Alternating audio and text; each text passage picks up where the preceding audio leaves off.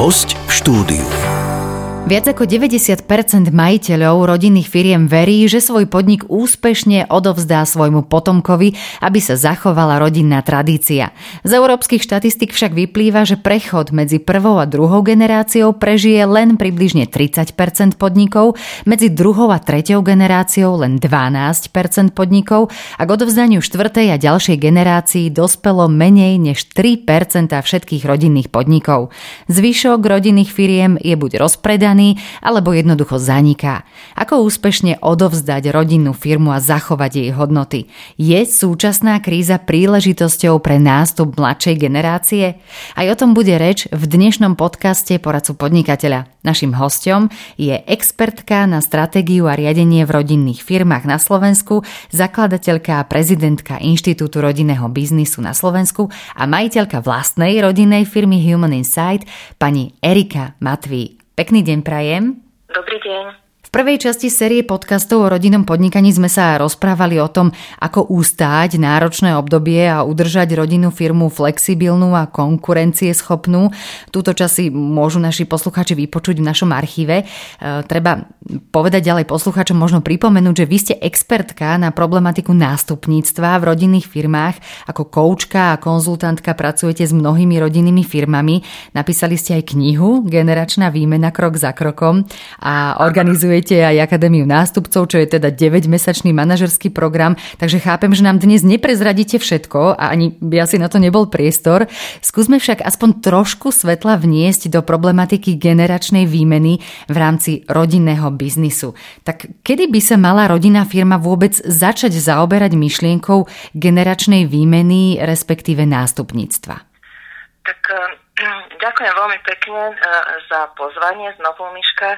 Tak e, toto je veľmi dobrá otázka, lebo otvára to rôzne horizonty. Tak um, ja by som povedala, že otázka nástupníctva by mala padnúť a celosvetovo sa o tom tak aj hovorí, aj, aj experti hovoria, potvrdzujú, že E, mala by sa otvárať už v pubertálnom veku dieťaťa, ako keby ten majiteľ vtedy, keď je v najlepšej kondícii, 40 50 mal by možno začať e, rozmýšľať, akú chce mať firmu. Či chce mať firmu viac generačnú, či by bol rád, keby jeho E, nastávajúca generácia potomkovia prevzali firmu, alebo je mu to jedno, založil firmu na biznis, aby e, zarobil peniaze, aby e, vyživil a udržal štandard svojej rodiny, zabezpečil všetko, čo potrebuje a tak ďalej. Mnohí majiteľia v tom majú jasno. Mnohí majiteľia vedia hneď odpovedať, že asi nie, moje dieťa asi nie a mám to vlastne na biznis, ale väčšina z nich hovorí, že túži potom, aby to deti prevzali dostali. No a vtedy je možno, ako keby otázka sadnúť si s rodinou a začať u toho stredoškoláka otvárať otázku, či by chcel prevziať firmu a vstúpiť do e, rodičovskej firmy. Lebo potom e, odporúčame začať aj to štúdium smerovať tým smerom, aby bolo to dieťa čiastočne pripravené na, napríklad odborne, technologicky, e, metodicky vlastne na to, čomu sa venuje tá firma, podkuté know-how vlastne vedomosťami z tej, z tej branže, lebo je to o mnoho, o mnoho jednoduchšie. Takže moja odpoveď je už v, vlastne v stredoškolskom období dieťaťa. Už ste vlastne čiastočne odpovedali aj na ďalšiu otázku, teda ako pripraviť mladú generáciu obchodnej rodiny na riadenie rodinného podniku. Tak e, okrem toho, že by sme mohli e, trošku možno motivovať a štúdium viesť tým smerom, tak čo ešte je dôležité pri tom, aby sa poriadne pripravila tá ďalšia generácia? Dôležité skúsenosti sú aj priamo osobné skúsenosti v tej firme. Áno, oni to tie rodinné firmy aj robia.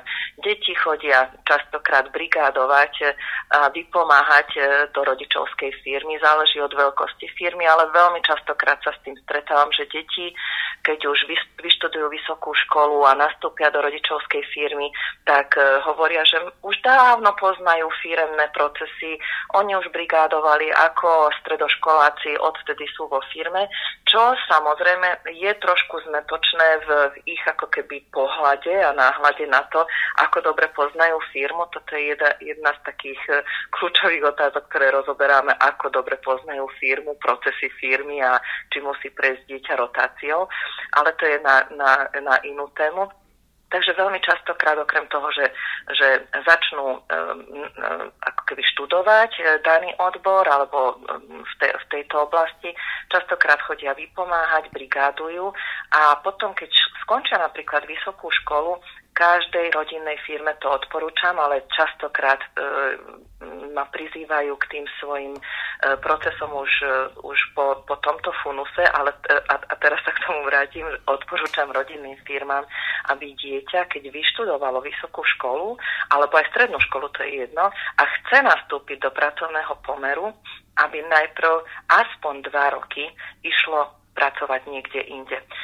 Tým, že ja vstupujem do tých procesov už častokrát, že deti sú už plne zamestnané niekoľko rokov vo firmách a začneme riešiť generačnú výmenu, častokrát mi hovoria, že táto skúsenosť im chýba.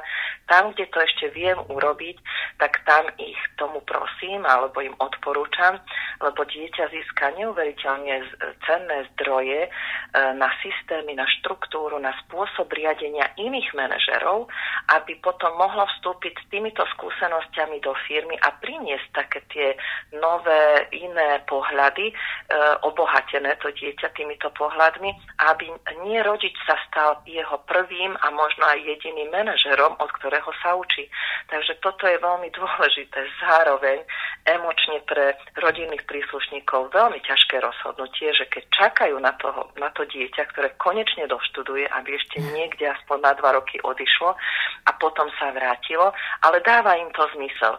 Takže e, také tie tri základné kroky e, som teraz na, naškrtla, že čo otváram vlastne s rodinnými firmami a teraz im to aj aj cez tento éter chcem odporučiť, kto nás počuje, aby to takto urobil. Má to veľmi dobrý výtlak. Povedzme, že sa tá ďalšia generácia alebo potenciálny nástupca vráti so skúsenosťami z inej firmy, ale ako sa vôbec naučí byť dobrým nástupcom? Sú ešte nejaké možnosti, ako naozaj dobre prevziať firmu?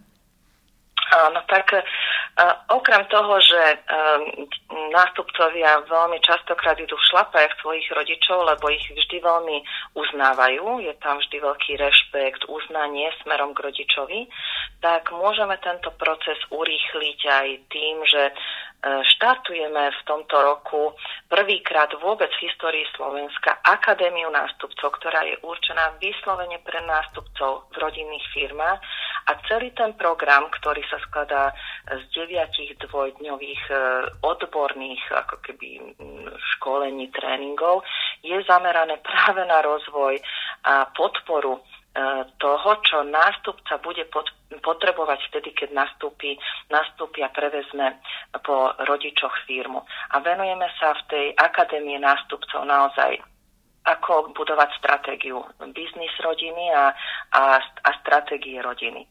A ako pochopiť, že som výzvu, že som nástupca, lebo to je samostatná rola, ktorá je veľmi náročná, akože ja obdivujem nástupcov, čím všetkým si musia prejsť. Vôbec to nie je jednoduché po niekom prevziať firmu, a, a byť nástupcom.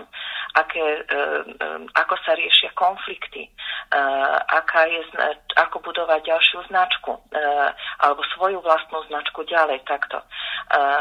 Potom tam riešime manažer, management inovácií, potom ako medzinárodne možno riadiť rodinnú firmu, finančný kontroling a financie v rodinných firmách. To sú všetko oblasti, ktoré sa dotýkajú riadenia firmy a rodinnej firmy ako takej. A, e, a toto tam vlastne preberáme s expertmi. Máme tam aj zahraničných expertov, ktorí to už niekoľko rokov vlastne e, školia. A táto akadémia nástupcov je Európska akadémia.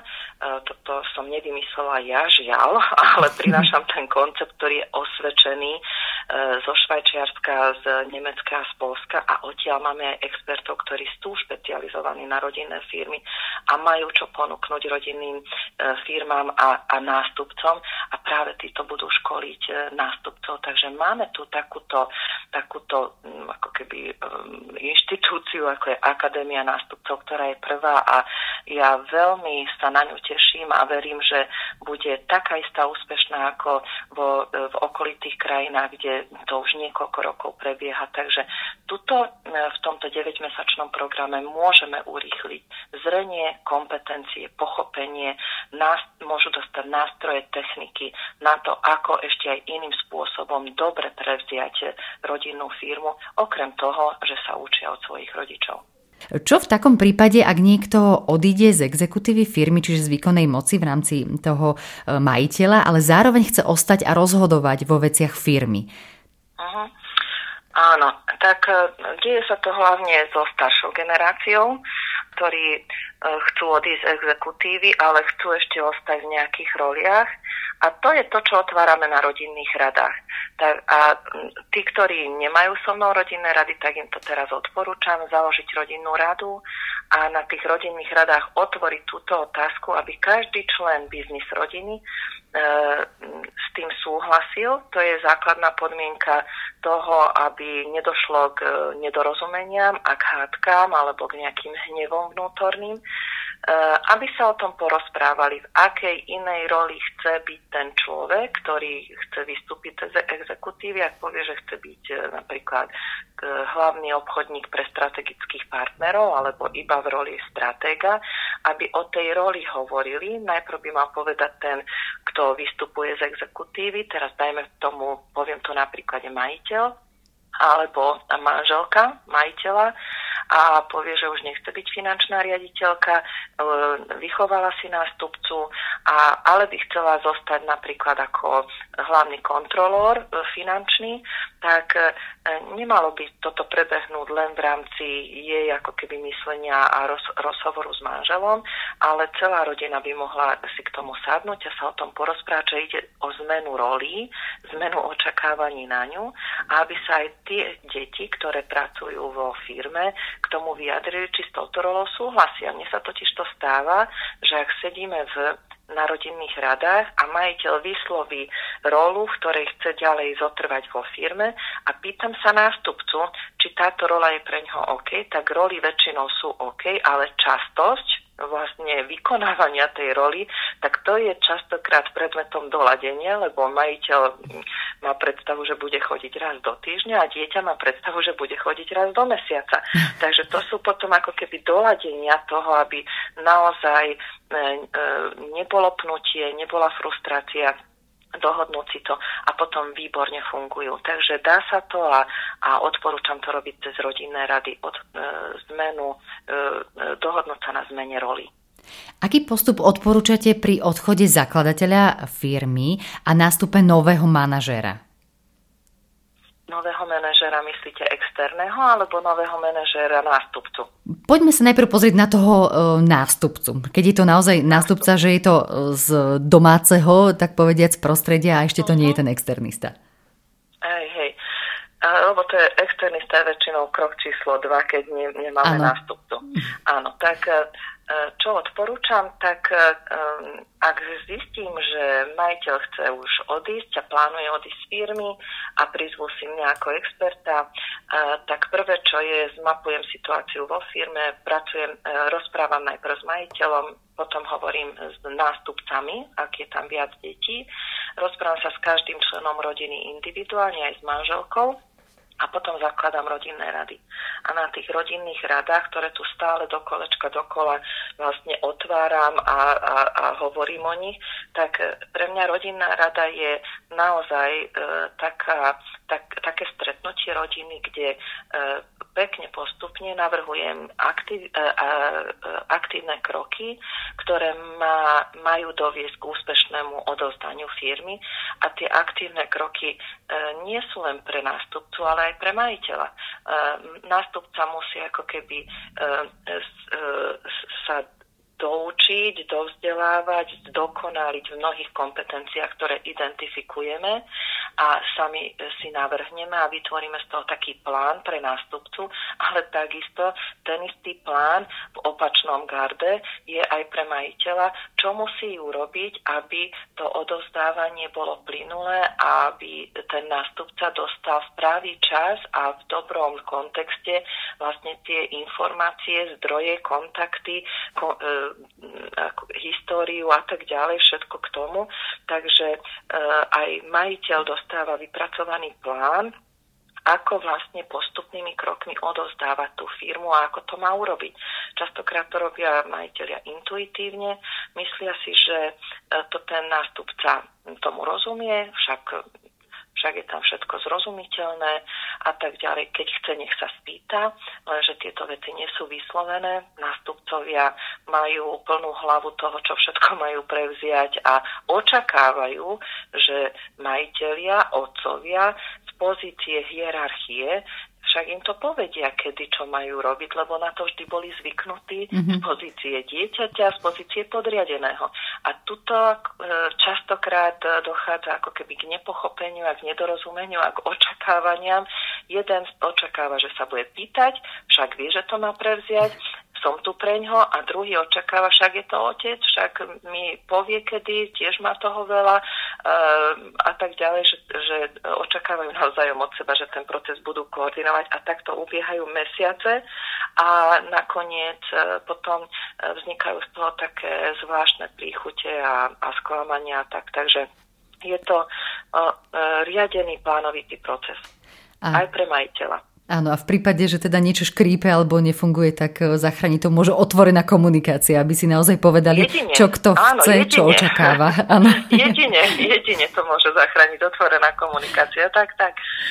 Pozrime sa aj na situáciu, kedy povedzme, že z nejakých dôvodov to nefunguje a naozaj teda obe strany uznajú, že manažer musí byť z externého prostredia. Je to náročné pre majiteľov rodinných firiem pripustiť, že musia hľadať e, e, manažera niekde inde ako vo svojej vlastnej rodine?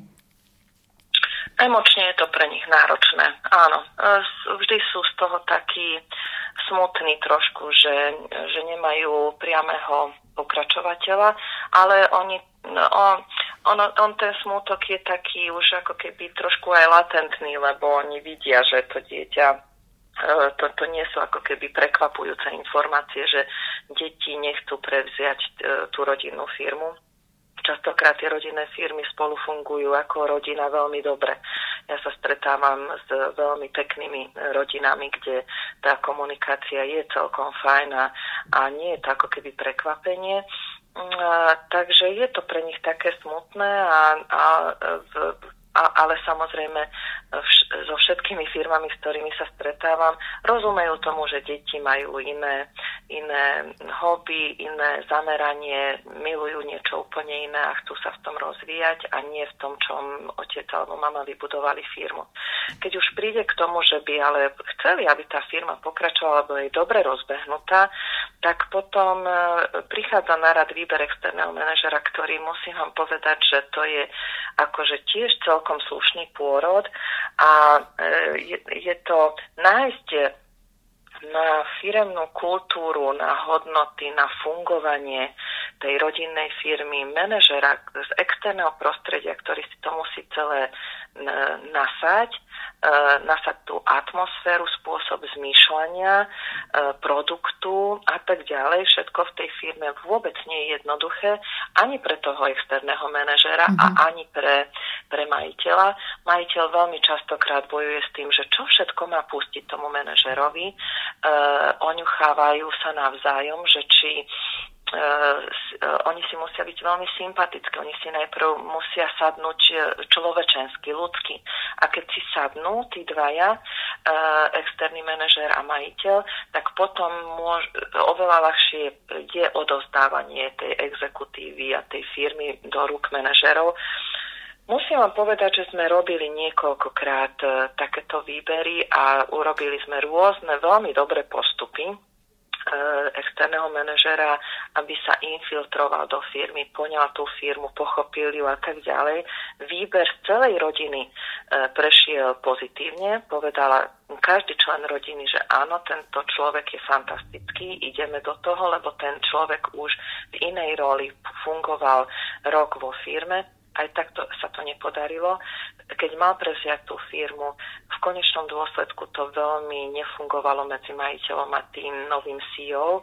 Um, keď bol v podriadeneckej roli uh, ten, ten externý mm-hmm. manažer, tak to fungovalo lepšie a bolo to úplne na inej báze, ako náhle e, sa tam začala trošku ako keby rivalizácia alebo očakávanie, kto bude ako aktívny, kto do čoho ako bude vstupovať a nevstupovať, lebo to je aj o tom, aby majiteľ nevstupoval, tak sa tam po pol roku to celé ako keby na dohode rozplynulo a odišiel ten manažer. Máme rôzne skúsenosti s tým a e, manažery veľmi dobrí, ktorí vedia v holdingových korporátnych firmách fantasticky fungovať, lebo máme na nich dobré referencie. Nie vždy sa vedia e, dobre uplatniť v riadení rodinných firiem. Mm-hmm. A, e, a toto sa nám niekedy deje. Ťažko hľadáme dobrých externých manažerov, s ktorými celá biznis rodina súhlasí a vedia sa tam uplatniť. Takže toto je tiež veľká otázka, ako to urobiť a je to hľadanie a, a musím povedať, že tam, tam v pro, tak ako v procese nástupníctva nie je veľa ako keby možností začať znova, lebo tá firma nemôže znovu a znovu začať s novým a s novým CEO, takže tie, tiež je tam tých pokusov a omylov nie moc. Takže no, no. Treba, treba byť na to nesmierne citlivý a je to ťažká úloha. Je to ťažká úloha pre, pre nás expertov aj pre biznis rodinu. Nie je to vôbec jednoduché, ak sa na prvý pohľad môže zdať. Stáva sa niekedy aj situácia, že povedzme ten rodinný príslušník, ktorý by mohol byť povedzme nástupca, mohol by byť novým majiteľom, nechce zastávať takúto zodpovednú funkciu, ale rád by zostal povedzme radovým zamestnancom. Dokážu majiteľia prijať aj to, že ich potomok uh, bude fungovať vo firme na úplne inej pozícii, možno ako si ho oni sami predstavujú? Áno, stáva sa to a áno, vedia si to predstaviť, lebo vidia, že to dieťa nemá tendenciu a ambíciu riadiť firmu, e, takže oni postupne, tí majiteľia sa e, vyrovnávajú s, tou, s, s, s, tým, s, s tým svojim očakávaním, že ich dieťa prevezme firmu, e, ale rešpektujú rozhodnutie a sú radi, že zostávajú v tej firme. Oni vidia, že to dieťa je expert alebo že, že dosiahol svoj strop na tejto danej pozícii a nemá asi na to, aby riadil celú, celú firmu alebo holding Takže áno, oni si to uvedomujú a sú radi, že ostávajú v tej firme a prijímajú to. Je to pre nich e, v poriadku. Hej. Akým problémom a konfliktom najčastejšie čelí mladšia a staršia generácia pri odovzdávaní firmy? Čo sú možno také tie najvypuklejšie rozdiely a konflikty? Medzi majiteľmi a, a Áno, a medzi, medzi tou mladšou a staršou generáciou. Um, sú tam také dve veľmi časté a opakujúce sa veľmi silné. A prvá je to, že majiteľ firmy nemá na nastupujúcu generáciu čas. A nemajú pravidelné ako keby tie nástupnícko-majiteľské mítingy a e, odovzdávanie právomoci kompetencií, informácií, histórie a o tom, ako by to malo celé prebiehať, to odovzdávanie a, a ten plán nenaplňajú, aj keď ho majú vypracovaný a súhlasia s ním. A nastupujúca generácia veľmi častokrát vníma, že tí majiteľia si na nich nevytvárajú ten čas. Takže čas a odsúvanie týchto rozhovorov a mítingov a stretnutí spoločných je prvá vypukla ako keby nezrovnalosť a konflikt medzi nimi alebo vnútorný konflikt nástupcov. A druhá je, že e, nástupcovia častokrát bojujú s tým, že nemajú ako keby úplnú dôveru majiteľovú, napriek tomu, že tí rodičia komunikujú a vychádza im pusy to, že im dôverujú, preto ich tam chcú, ale ich činy častokrát potvrdzujú to, že vchádzajú im do rozhodnutí a tým pádom nasledujúca generácia, tí deti to čítajú, takže preto my vošiel do rozhodnutia alebo do môjho projektu a nedáva mi ako keby slobodu v tom, aby som to dotiahol do konca, lebo mi nedôveruje. Čiže čítanie ich správania, tých rodičov, e, čítajú ako prejav neúplnej dôvery, napriek tomu, že to majiteľia komunikujú, čiže e, ten rešpekt, ktorý si chcú tie deti vybudovať a tá dôvera, ktorú si chcú získať, nevždy je zo strany majiteľov uh, úplná. A toto im veľmi ako keby prekáža, častokrát tým vnútorne bojujú, sú z toho rozhádzaní a, a nevedia, čo s tým majú robiť. Takže toto sú také dve veľmi časté, veľmi časté um, ako keby vnútorné konflikty. Mhm. Je súčasná kríza príležitosťou pre nástup mladšej generácie, alebo by možno s tým odovzdávaním mali počkať a nejakým spôsobom prečkať krízu spolu a skúsiť vyriešiť nástupníctvo, až keď sa situácia nejakým spôsobom upokojí? tak akože skvelá otázka. Áno, áno, je to veľká príležitosť. Napriek tomu, že to môže znieť naozaj, že pre Boha živého snad nie práve v takomto období. A ja hovorím pre Boha živého, ale áno, lebo krízový manažment je naozaj o tom, že, e, že rozhodnutia e, e, a, a, a to zrenie toho nástupcu sa urýchli, lebo takúto situáciu málo kedy môže zažiť nástupca a môže sa strašne veľa učiť. A toto je ten moment, kedy majiteľi by mali všetko komunikovať s tými nástupcami. Moja skúsenosť je, že aj to komunikujú, vťahujú to dieťa do do riešenia problémov, ako s tou firmou ďalej, keď sme sa ocitli v takejto náročnej situácii. Takže e, oni to robia. Majiteľia si prizývajú tie deti k tomu, nie, neprizývajú ich ku každému rokovaniu, čo je chyba, ak viem, že to e, dieťaťu chcem odovzdať. Takže e, e, prizývať k a rozhodovať a rozprávať sa o tom a preberať ako keby tie myšlienkové toky, ako sa zachovať v takejto situácii pre dieťa obrovským zdrojom a aj príležitosťou.